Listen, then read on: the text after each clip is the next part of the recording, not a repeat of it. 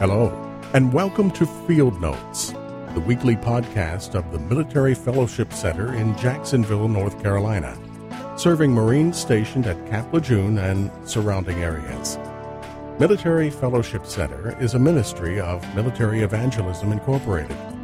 Our speaker and host for the program is Dave Mason, the General Director of Military Evangelism and the Field Director at Jacksonville. Visit us on the web at militaryfellowshipministry.com or email us at militaryfellowshipctr at gmail.com. Now, here's Dave Mason. Welcome back to Field Notes. Today we are in John chapter 8 and we are at verse number 12. One of my favorite verses of all times. Uh, for those of you that don't know me that well, back in 2001, I planted a church called Lighthouse Baptist Church in Darlington, Maryland, and this verse was our church verse. When Jesus spake, saying, I am the light of the world, he that followeth me shall not walk in darkness, but have the light of life. And so this verse has meant a lot to me for a long time. And it's all about the Great Commission, to be honest with you. I mean, the Great Commission is to evangelize the lost, to baptize the saved, to disciple the saved and baptized. That's the mission statement of any decent, uh, real New Testament church. And here in John 8 12, this is the purpose of the church. Here it is. This is why we evangelize. This is why we tell people about Jesus, because he is the light of the world. And those that follow him will not walk in darkness, but have the light of life. That's our purpose as a church member. And I hope you are a part of a local Bible believing church. If you're not, you need to be. Because your purpose is to be a part of the church and evangelize the lost, disciple the saved, and then fellowship with your Lord and with each other. Jesus only left us two things on this earth. He left us the Word of God and He left us each other. If you're neglecting either one of those, you're not a very good Christian. Let's be honest, because a Christian is a person who's Christ like. Well, Christ left us those two things, and He wants you to engage in those two things, and you need to. And so, this verse this week is really the purpose of what church is. It is proclaiming that Jesus is the light of the world, that those who follow him will not walk in darkness, but have the light of life. So let's look at this uh, phrase by phrase through this verse this week, and uh, I, I'm sure that you'll be blessed by studying God's word. It says, I am the light of the world. Now, remember, we've been these last few weeks at the Feast of Tabernacles, and Jesus has been preaching at the Feast of Tabernacles after saying he wouldn't go, and uh, then sneaking into town uh, quietly uh, to to um, to uh, teach and preach. Um, and and during this time, in, um, in chapter six, he stood up and said, "I'm the bread of life," hearkening back to the manna in the wilderness. He stood up later and said, uh, when they were pouring the water out of the pulling the water out of Pool Siloam and pouring it over the, the altar, he stood up and said, I am the living water, hearkening back to the rock of Horeb. And, and now at the very end of the feast, they're going to be lighting huge candelabras there now the, the you know the the manna um, there, there's a, there's certain breads that are used during the feast of tabernacle to remind the children of Israel the manna in the wilderness how God provided. They pour the water from the pool the water from the pool of Siloam and pour it over the altar to remind them how God brought water out of a rock at Horeb. And now at the very end, they're going to light this enormous candelabra, this huge menorah. And this is a reminder to the Jews of the pillar of fire that God sent to lead them through the desert by night. Remember, during the day, He put a pillar of cloud over them so they wouldn't be scorched by the desert sun. And then at night, He put a pillar of fire over the children of Israel to warm them and to guide them and lead them as on those times when they had to travel at night. And so Jesus stands as they do this, and He stands up and He says, I am that light. I'm not only the light, I'm the light of the whole world. You see, when you study your Bible, you got to remember this. The Greeks sought after knowledge, the Romans sought after glory, but the Jews, they sought after light. See, to the Greek, it was just having knowledge. That was the thing. That's why the great philosophers were, were, were Greek. Uh, knowledge was the thing, to know things, to, to have information to the to the Romans, all that mattered was power, glory, to, to be ruling. But to the Jew, light, which is revealed truth. That's what they wanted. They didn't just want information, they wanted the truth of that information revealed to them. Jesus says, I am that light.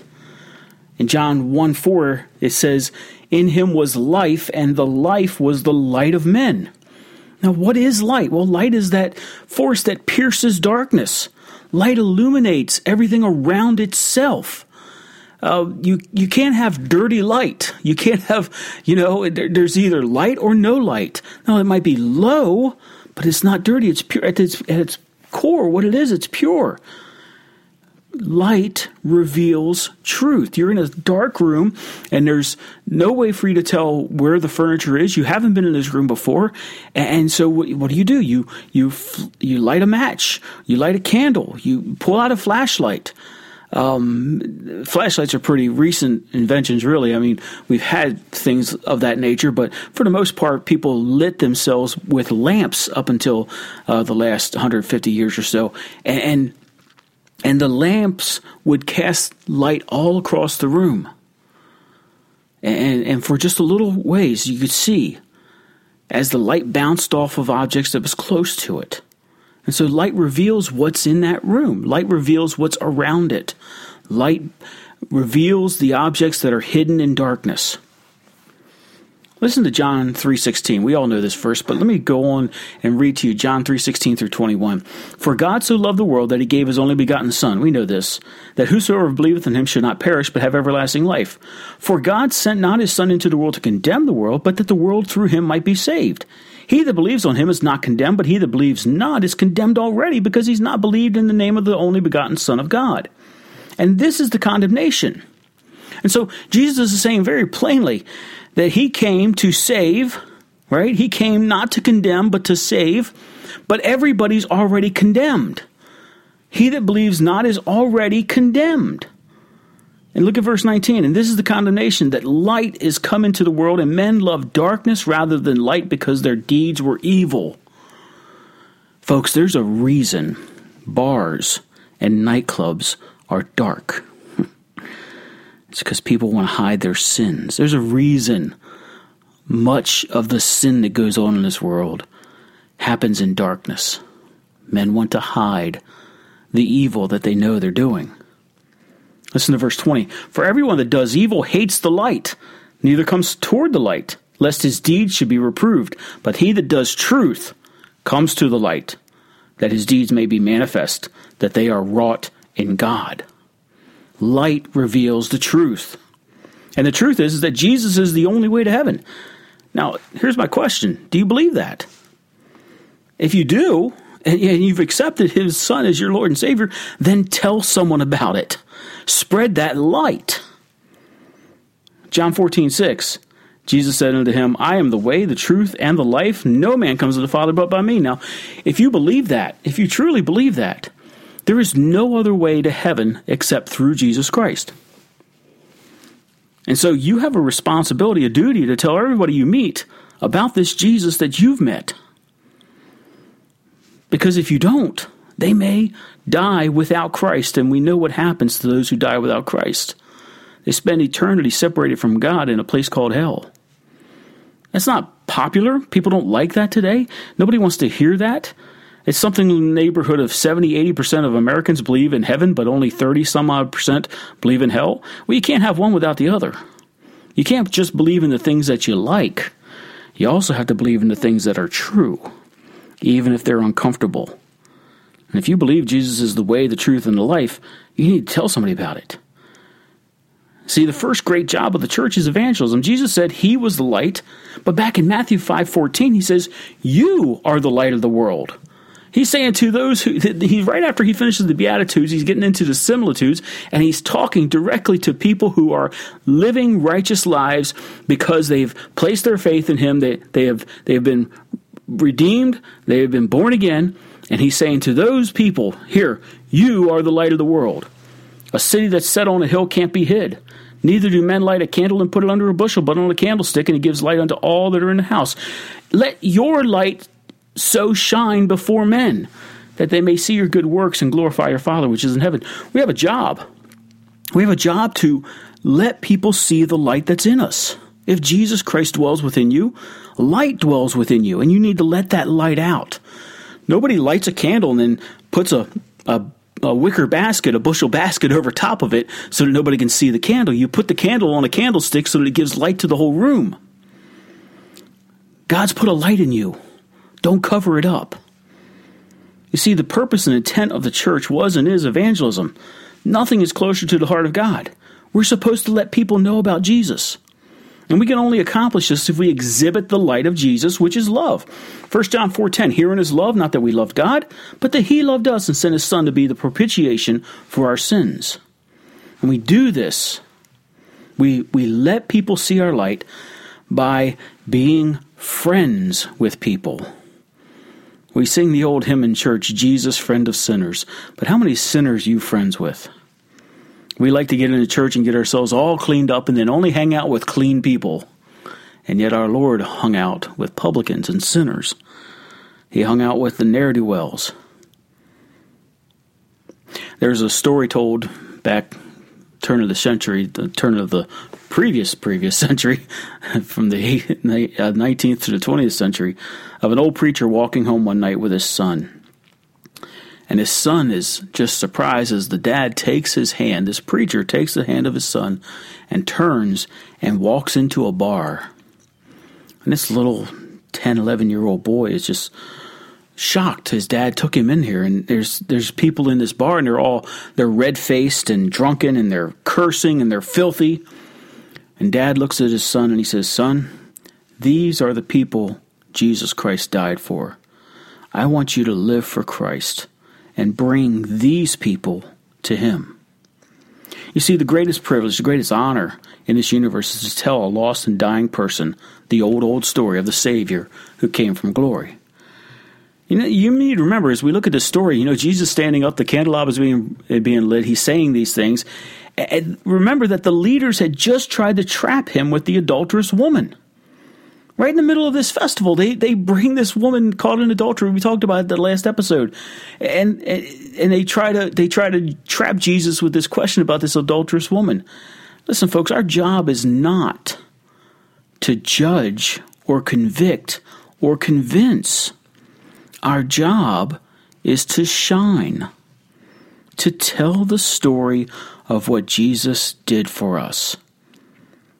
It's like the old saying, you can't, you can lead a water, a horse to water, but you can't make him drink. That's true. You can lead a horse to water, but you cannot make him drink. But you can salt his oats and make him thirsty. Listen, you can't make everybody you talk to come to Jesus. That's just not happening. It's not going to happen. But you can live your life in such a way that they see the light of Jesus in you and they want what you have. if the body of Christ is going to be all it can be, evangelism, shining the light of Jesus must be number one in priority. If you belong to a church with an outward focus, your church will have little time for inward heartache. And so Jesus says, if you, he says, number one, I'm the light of the world. And then number two, if you follow me, you'll not walk in darkness. You'll no longer be in the dark. See, the first job of the church is to shine the light of Jesus.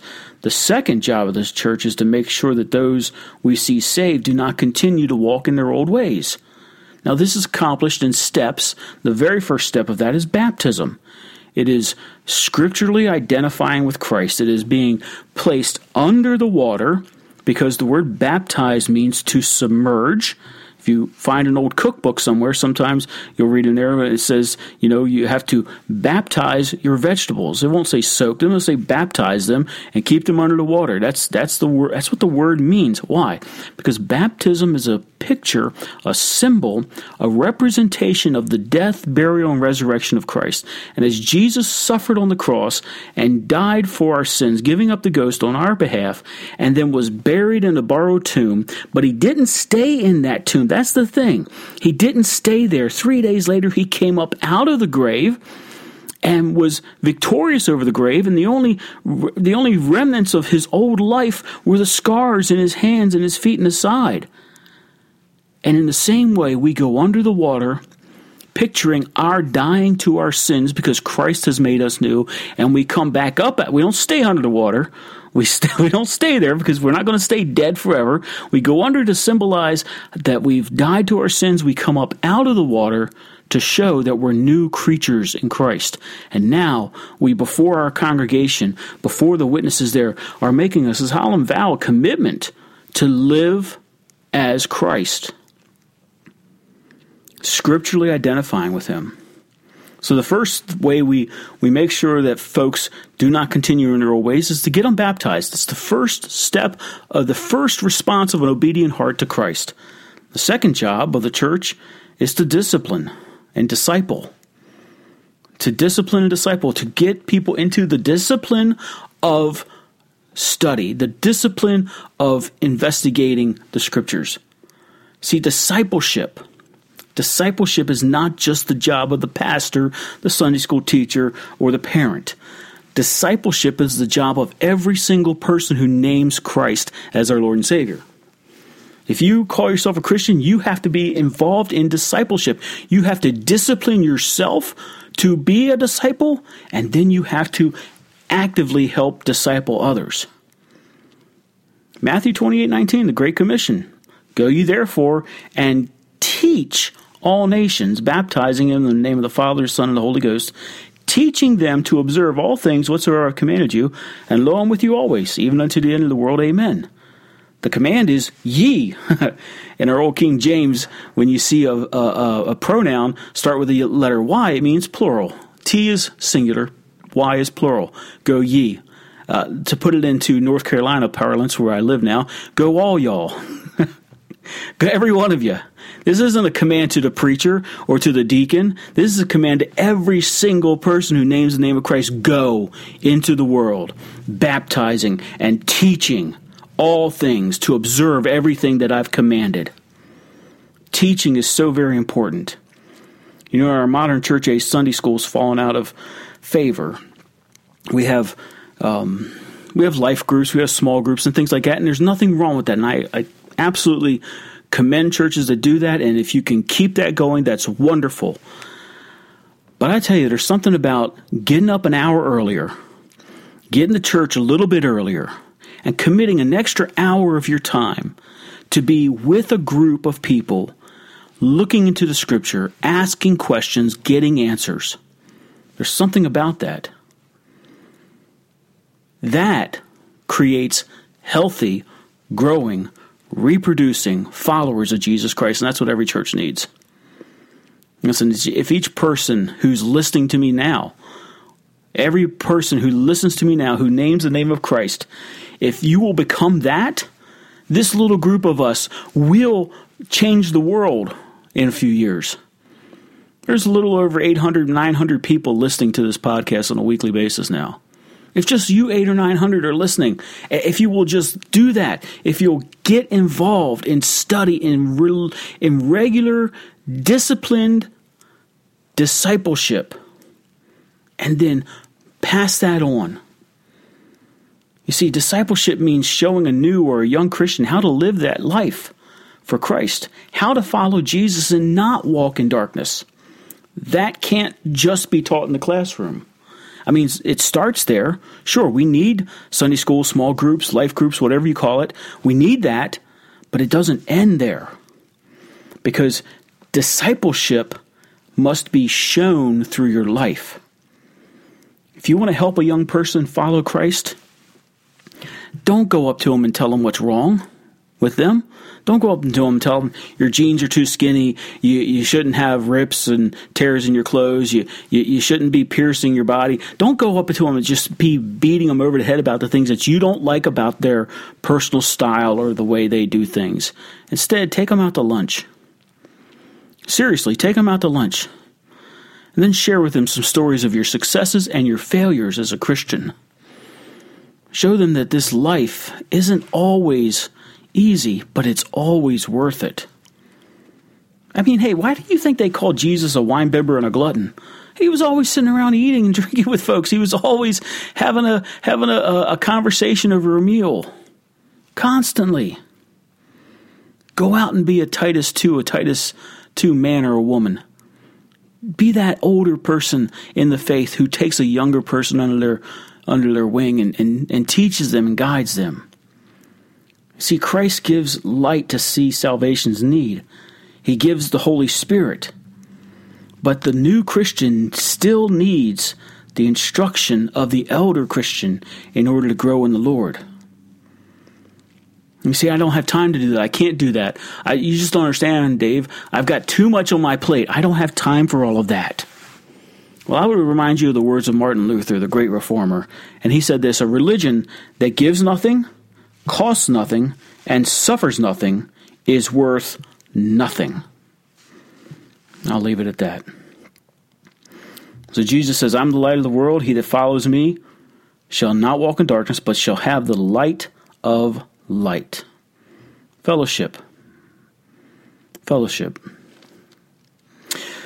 Bertha was standing in line at the post office one day and she's talking with the man behind her and she mentioned that all she was doing was getting some stamps and the man said, Well, why don't you walk over to that machine and and get your stamps there? Why are you waiting in line? She goes, Well, the machine can't ask me about my arthritis. You see, we all need some kind of contact, some kind of fellowship. See, the third job of the church is creating a place for fellowship. The first job is to evangelize, the second job is to uh, disciple, the third job is to create a place for fellowship fellowship with our Lord and with each other. Jesus says you'll have the light of life if you follow him. The light of life. He said, I he said in another place, I, I did not he says, I came to give you life and to give it to you more abundantly. How do you know if you're truly having fellowship with Christ? Well, a really good indication of that is whether or not you're having fellowship with other Christians. If you're not in regular fellowship with other Christians, you're probably not in fellowship with your Lord. 1 John 1 6, if we say that we have fellowship with him and we walk in darkness, we lie and do not the truth. But if we walk in the light, as he is in the light, we have fellowship with one another, and the blood of Jesus Christ, his Son, cleanses us from all our sins. If you're out of fellowship with your church, there's a good chance great chance, I can almost say with certainty, if you're out of fellowship with your church, you're out of fellowship with your Lord. 1 John 4:20 If a man say I love God and hates his brother, he's a liar. For he that loves not his brother whom he has seen, how can he love God whom he's not seen? And this is the commandment we have from him that he who loves God loves his brother also. Church is the place where you go to meet God's people. I need the church, you need the church. We all need a place where we can come and unburden ourselves. There's a great danger here, though. We often seem to get these turned around, and we make fellowship more important than discipleship. Right?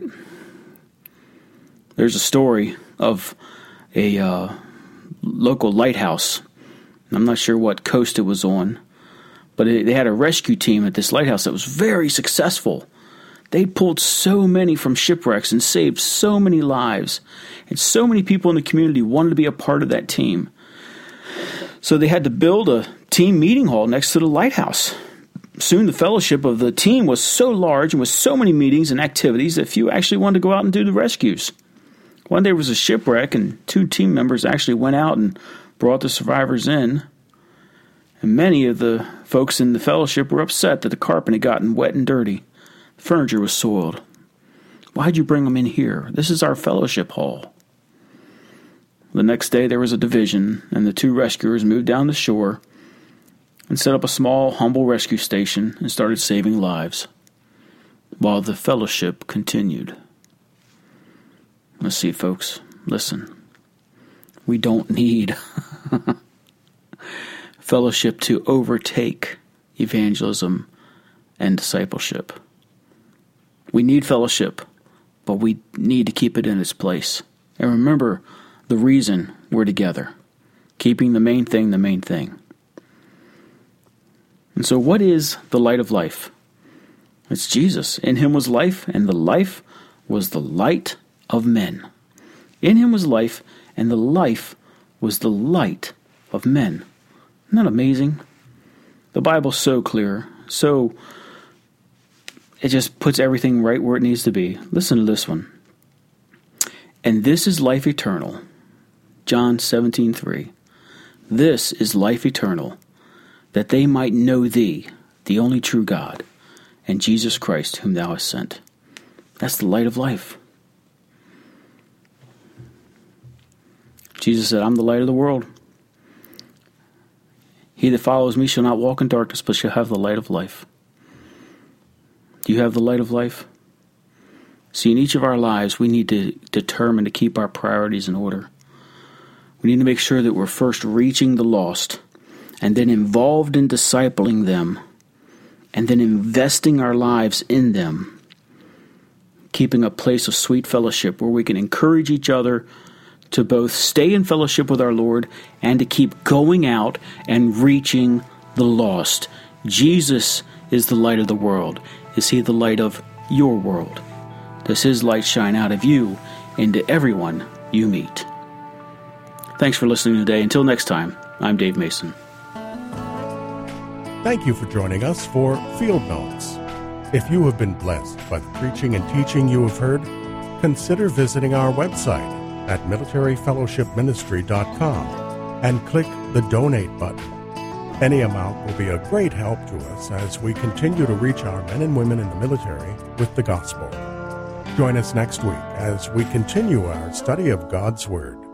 God bless you.